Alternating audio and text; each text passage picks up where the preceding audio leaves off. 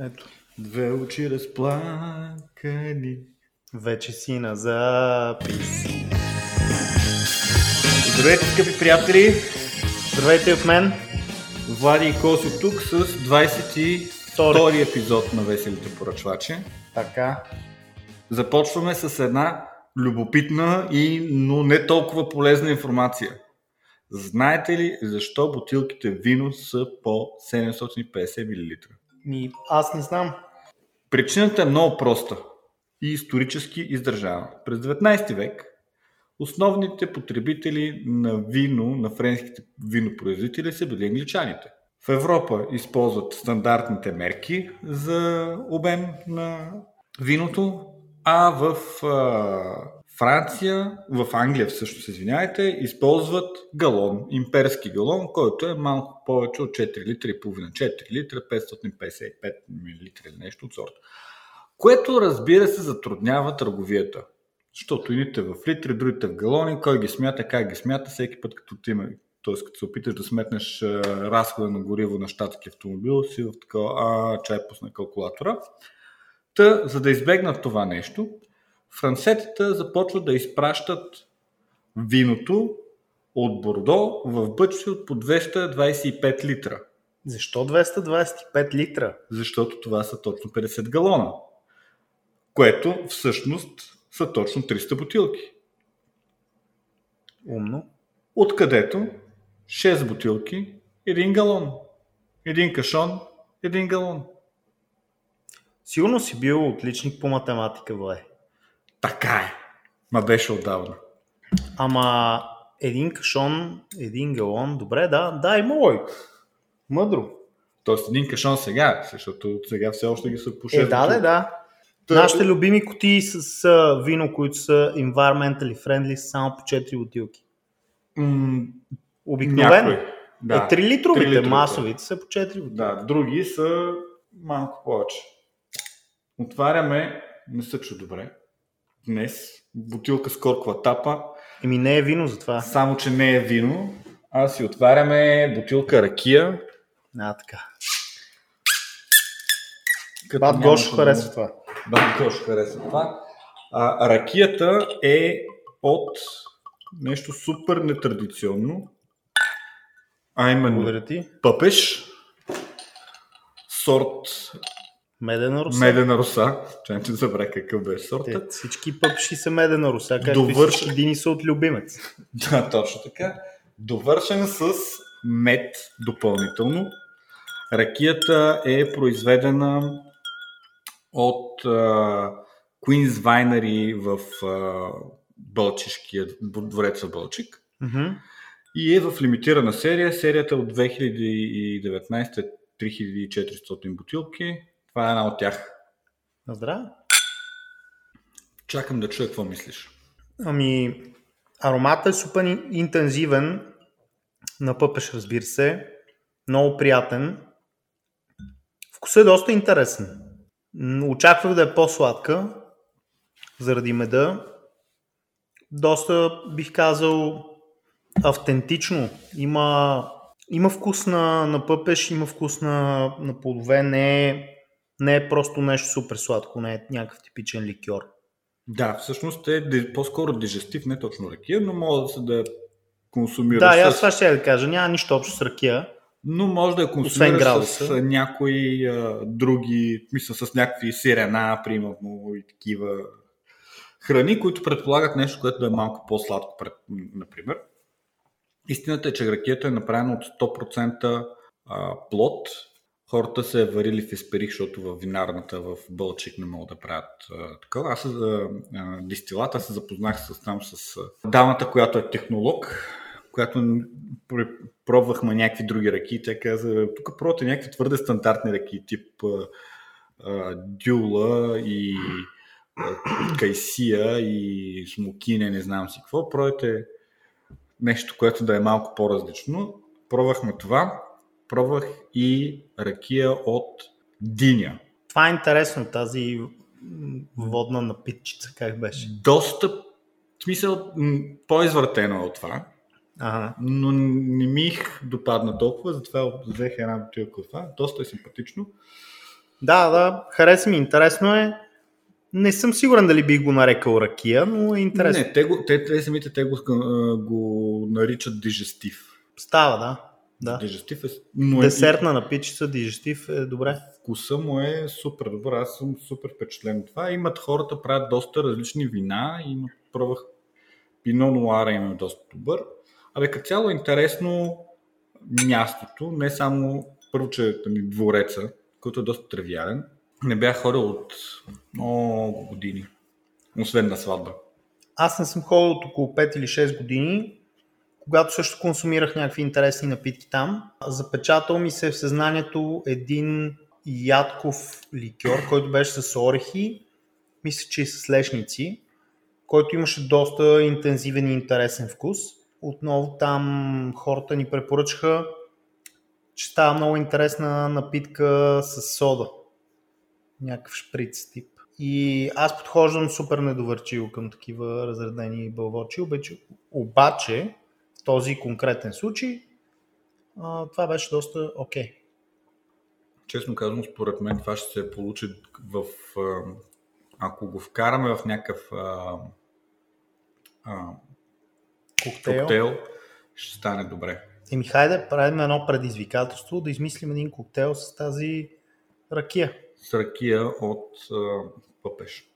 Да. Между другото, ако се чуете за, за интересни места, други в а, Северното Черноморие, мога да ви препоръчам няколко. Едно от тях, ако ходите на, на север, със сигурност ще решите да отидете до Калиакра. Пропуснете Калиакра, отидете на Яйлата. Доста по-интересно, особено в момента всичко е цъфнало, мирише на разни цветя, треви и така нататък. Морето е много готино. До момента, в който слушате този подкаст, може и вече да не са цъфнали нещата, но пак ще е готино. А, ще са цъфнали, ще са цъфнали. Но ако изтървете цъфналите цветя, До година пак ще До цъфнат. година пак ще цъфнат. Винаги бихте могли да посетите, да заместите, защото пак ще отидете примерно в мидената ферма. Може да я замените с ферма за охлови, охлюви в Българево също. Силно препоръчвам, това е топ вкусотия. Хората, ос- освен че може да видите как отглеждат охлювите, могат да ви сготвят охлюви по различни начини, всичките са добри. Също така може да си купите и козметика от охлюви. И друг път си препоръчвал козметиката от Охлюви. Така ли? Да, Значи друг път сме ходили в тая ферма. възможно, е, не знам. Явно съвпадат нещата. Да, доядоха ми се Охлюви, това е много така. приятен Българево, Деликатес. Хелиус, Хеликс, нещо от сорта Екофарм за охлюви. Супер, ще тествам.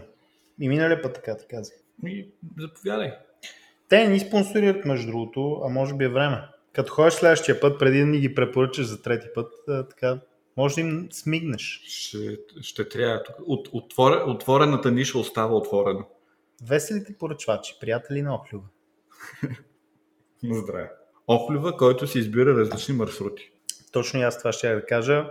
Ние като едни а, все забързани типчета, които не искат да са охлюви, доста често ползваме Waze и Google Maps с цел опътване откъде е най-бързия маршрут. Това е супер а, удобна функция на двете платформи. Няма какво да ви говорим за нея, знаете със сигурност.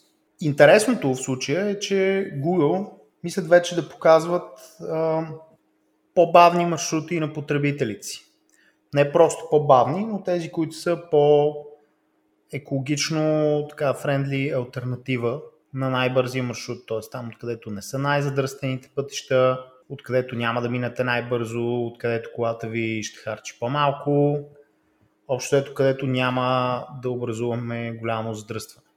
По принцип, нали, идеята на, на ползването на този ап е да избегнеш задръстването, но все пак Да, но все пак апа винаги ти дава най-бързия маршрут. Най-бързия маршрут обикновено означава и най-много хора. Между другото, говорейки и за двата апа, преди, преди празниците, вярвам, че всички успяха да се насладят на 9 часа до Бургас.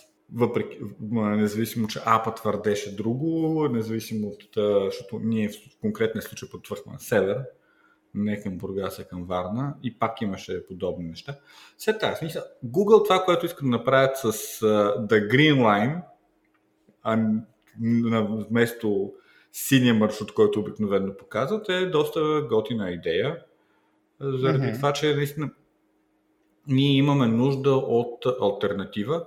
Това, между другото, ми напомни на един, едно изследване, което а, то е също един TED Talk на един човек, който се казва Даниеле Гарсия, инженер, който завършил в Лондон, работи в Бостън, а, който разказваше за своя daily commute, в който винаги с колелото си избирал най-бързия маршрут.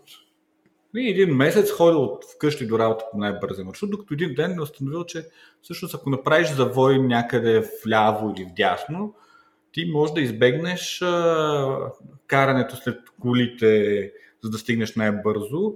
Ще загубиш още 5 минути, примерно, но ще минеш през някой готин квартал, ще видиш някаква готина зелена улица или пък нещо, което просто те радва през някой парк и така нататък. Може би не е ултимативно най-краткия маршрут, не най-бързия, но по-щастливия маршрут, което от гледната точка на охлювите, може би по-добре да сме малко в концепцията на охлюви, да стигаме малко по-бавно, но с не такова обременено съзнание, когато стигнеш, защото сте засекли четири пъти е, хора, които са опитали да влязат на най-бързия маршрут. Не само това. Повторяемостта и рутината е едно от най-пагубните неща за всеки.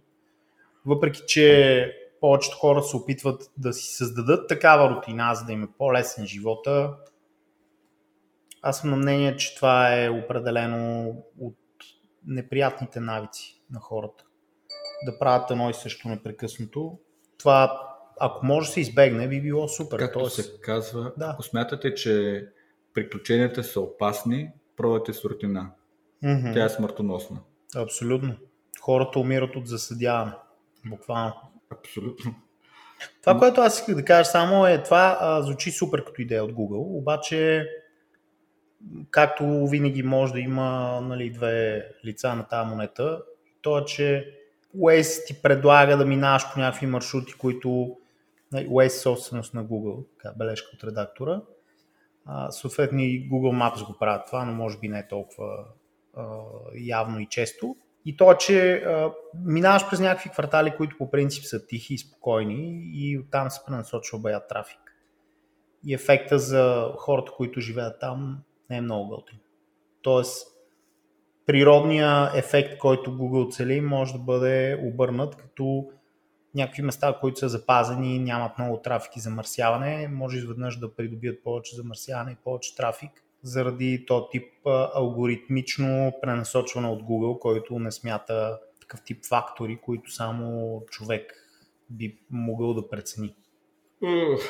Доста неща, които Google и не смятат. Между другото, говорейки за Google, iPhone пуснаха последната версия на своята операционна система 14.5.1, която вече, между другото, мисля, че инсталира докато си говорихме преди подкаста, uh-huh. а, в която има задължителна функция, че а, iOS ще те пита искаш ли тази апликация, която сваляш или която използваш, да следи твоето движение по другите апликации, които използваш, uh-huh. което има за цел да всъщност да натрупа едни данни за, които, за потребителите на Apple, които след това се използват от рекламодатели. Точно така, поведенческите данни. Ние сме ви говорили не веднъж за това, но то вече е факт.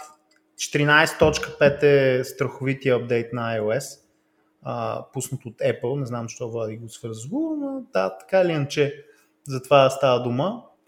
А, но той вече тук е инсталиран на повечето iPhone, които имат автоматичен апдейт. Интересното е, че апокалипсиса някакси не се случи, но за нас, хората от рекламата, това ще има дългосрочни последствия със сигурност. Ето това има... Мисля, ще отнеме време за да се случи апокалипсиса, а и то апокалипсис ще засегне някои от, от големите играчи. Защото каква е причината за връждата между а, Facebook и Apple относно това нещо?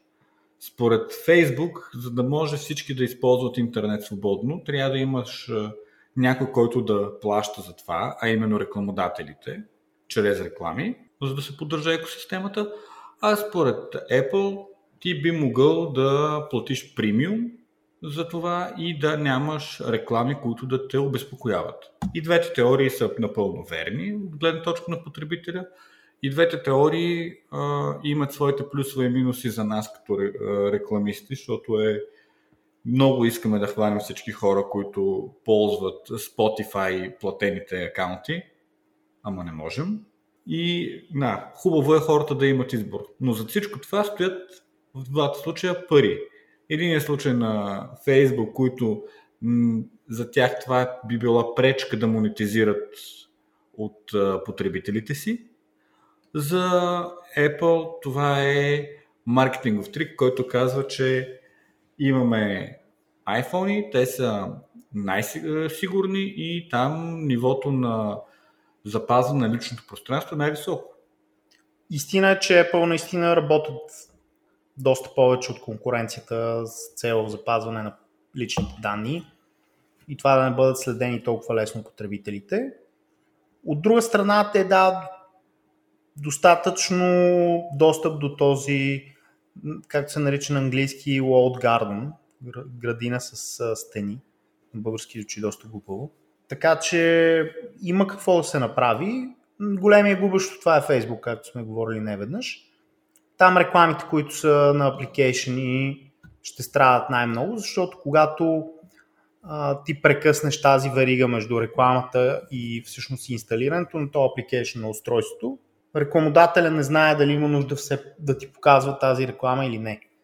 Тоест, когато ти си и, а, свалиш апликейшна, Facebook разбира, че ти си конвертирал, свалил си го и няма нужда вече да ти показва рекламата. Това аз го възприемам като плюс за потребителите, защото явно тя е била интересна за тях, те са предприели действието, което рекламодател е искал, свалили си апликейшн и няма нужда повече да виждат този а, материал, тази реклама.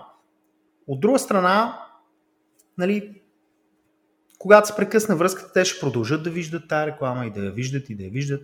Те вече имат това приложение. Ще стане малко като ретаргетирането на Booking.com, което не е свързано с реалността и просто а, виждаш реклами на някаква виличка, която си наел за един уикенд преди 3 месеца, но продължаваш да го виждаш а, половин година по-късно, след като ти си я наел и тотално грешния сезон е да ти офертират виличка на морето и така нататък и така нататък, но това са някакви дилеми, които ще се борим с тях още дълго време.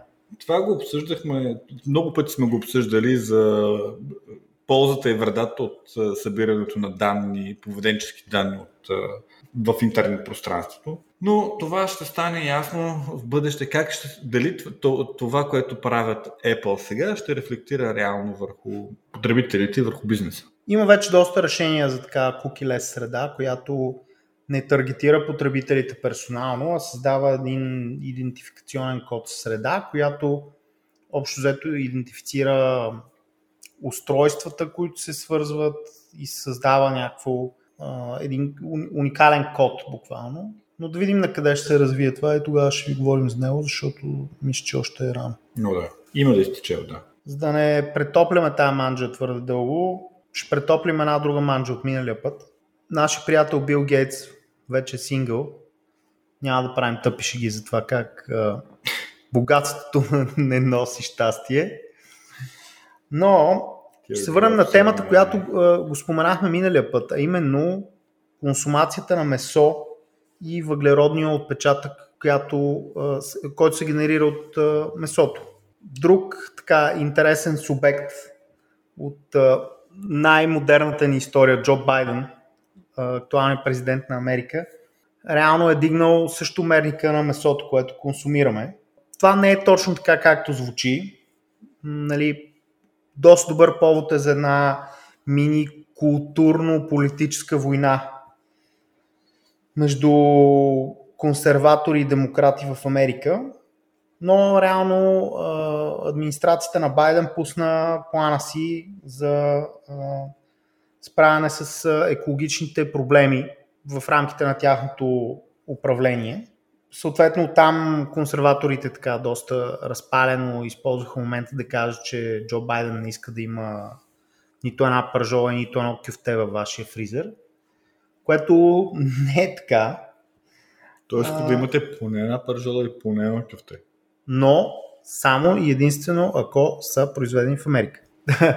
Никакви аржентински Black Angus. Не. Реално проблема е сериозен. Както говорихме миналия път, производството, индустриалното производство на месо генерира около 15% от парниковите, от всички парникови газове в света. Това е супер много. Не знам дали го осъзнавате.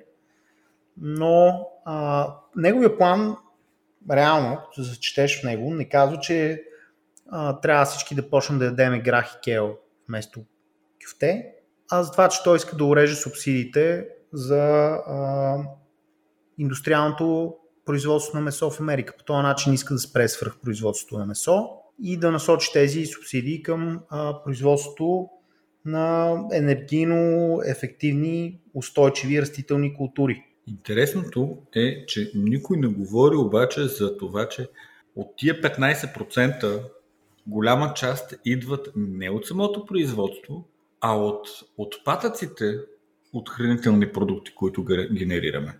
Не просто от това, че ние ядем месо, а от това, че ние имаме достъп до ефтини продукти, от, до множество продукти, които купуваме, влизаш гладен в супермаркета, купуваш много неща, след това изхвърляш една трета от тях. Голяма, голем, един от големите проблеми е неизползваните продукти. Неизползваните продукти, които отиват на бонището. Както си говорихме преди време за а, други неща, които отиват на бонището, тук имаш множество на Амазон продукти, които сега имаш множество а, да, храна, храна и хранителни която... продукти, които се изхвърлят, те трябва да се преработват, унищожават, извозват най-малкото.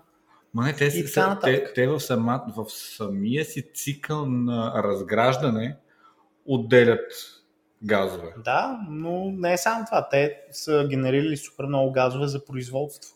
Тоест, за транспорт до там, където са ти ги продали. Най-вероятно ти си отделил някакви газове, за да ги купиш, за да несеш до вкъщи, след което си отделил някакви газове, за да ги съхраниш в хладилника две седмици преди да ги изхвърлиш, след което някой ще трябва да дойде да ги извози от там, където си ги изхвърлил и да ги унищожи или складира или каквото е необходимо. Нали, истината е, че почти никакви от тези продукти не се правят на компост и това си е waste, както и да го погледнем. Да. Ако се върнем на Джо Байден, това намерението му е доста хубаво. Индустриалното месопроизводство е отвратително и е пълно с много, много неприятни практики. От друга страна, не едно и две изследвания сме чели за нали, индустриалното производство на зеленчуци и растения в Америка. Обработват се земи, които не са предвидени за земеделие, изсичат се гори, използват супер много химикали, за да се подготвят тия земи, за да могат да се съдят на тях тези зеленчуци. Съответно, след това при съденето на зеленчуците те се турят супер много, пръскат се с химикали, за да не ги полазват всякакви градинки, които ги изяждат. Турят се отново за вдигане на съответно производството, след което се събират машинно, което генерира супер много газове. Не знам. И Често, тази монета има много често, ярки две страни. Не знам къде ще му излезе. Според мен в а, цялото това говорене има твърде много популизъм. Ама твърде много популизъм, защото в крайна сметка хората чуват колко месо ядете, имате ли бургери за 4 юли в Штатите или както ние всяка седмица по един, ядем ли парчоли или не, а не чува това, което всъщност е проблема. Да, свръхпроизводството и свръхконсумацията. Защото не е проблема колко пържоли си изял, а колко си изхвърлил. Точно така. И ми да се надяваме, че има някакъв ефект.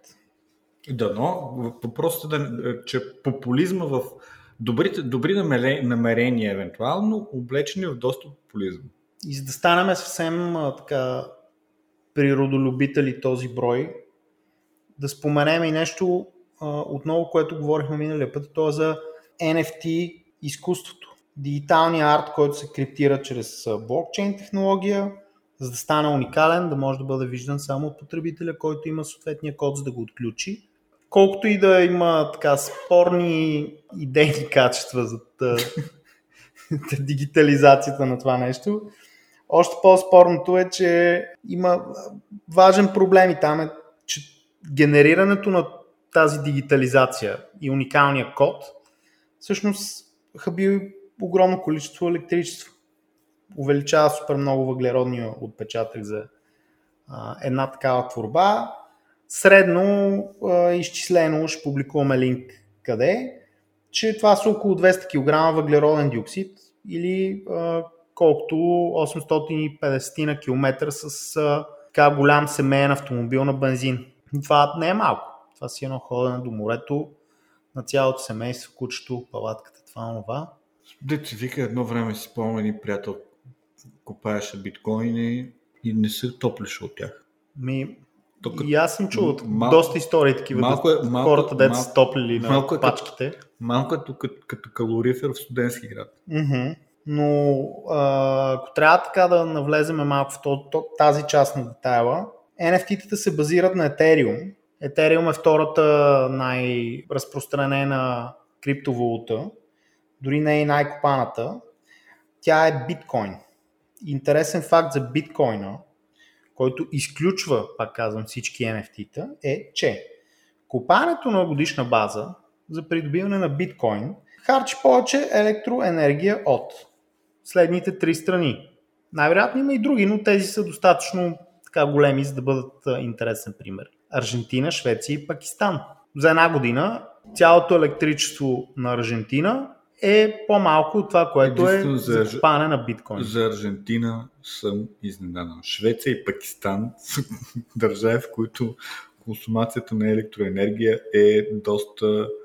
А, мисля, при едните е неразвита, при другите е свръхразвита и нивото на такива къщи, самодостатъчни къщи е много високо, т.е. енергията, които се използват твърде ниска. Аржентина, може би единственото обяснение, че е южна държава. Нямам представа, Влади, но Защото не, погледни изглеждат достатъчно голям пример. Швеция, Пакистан и Аржентина. Къде се намират? Е, не, те за това са ги подбрали да са много различни. Това е идеята. Доста забавно. Еми, не знам дали забавно е най- точната дума в случая, но помислете за така по-екологично ефективни начини да инвестирате парите си. Искаш да кажеш? Купането на биткоин и инвестицията Хора, в крипто. Не, не, не си са... купувайте криптовалута. Не, това би бил а, инвестиционен съвет, което е подсъдно. Аз не мога да кажа такова нещо. Ще кажа просто да знаете, че инвестирайки в криптовалута, вие замърсявате природата. Аз мога да кажа още Люси, ако ни слушаш, здравей! Още нещо, ако мога да спомена относно криптовалутата. А, наскоро четах за едно изследване, което Economist бяха направили, миналата седмица беше, а, относно колко са пораснали злоупотребите в онлайн пространството. А, всички измами, които се случват в онлайн пространството, като бройки са нараснали над два пъти, а като value, като, като стойност, в различните държави различен процент, но са над 5-6 пъти спрямо период преди две години. В същото време престъпленията и измамите, които са случили физически, са много по-малко. Защо? Защото е много по-лесно да, да излъжеш 20 000 човека да сабскрайбнат за нещо, което след това ти носиш като услуга ежемесечно, докато те се отпишат, mm-hmm.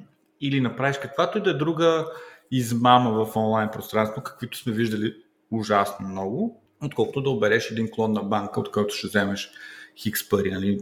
Хората, които го правят, първо са несвързани, не се виждат между си, не знаят за съществуването си, не се познават, за разлика от другите, т.е. няма да има възможност за предателство. И така, така, така. Интересното е, че тук държавите, които се споменат като агрегатор на тези идеи, не знам защо са от бившия Съветски съюз, Украина, Русия, Чакай да позна. България? Не, не. Е...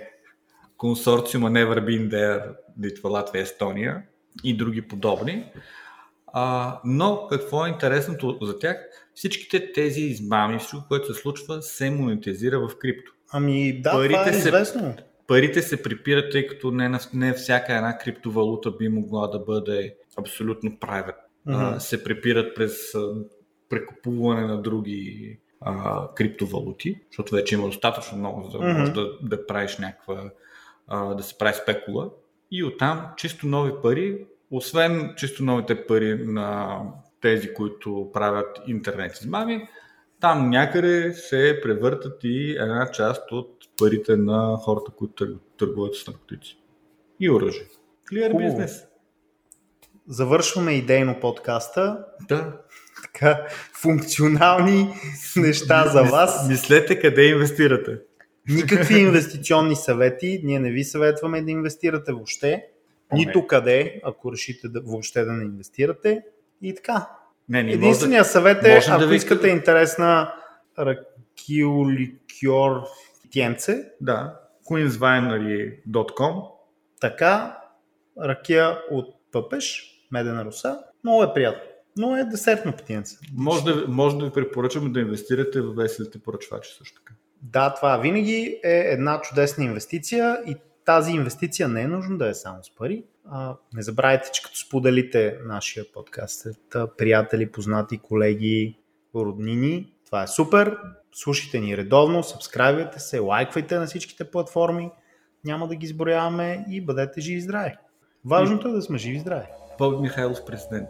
Да, Боби Михайлов, това за следващия подкаст ще го обсъдиме, ама той според мен трябва да се кандидатира за президент на България, а не на БФС, ама това ще го разнищим като отделна теория, че то си е като за цял подкаст. Нямаме достатъчно такива. Да, също така. До следващия път. До нови срещи.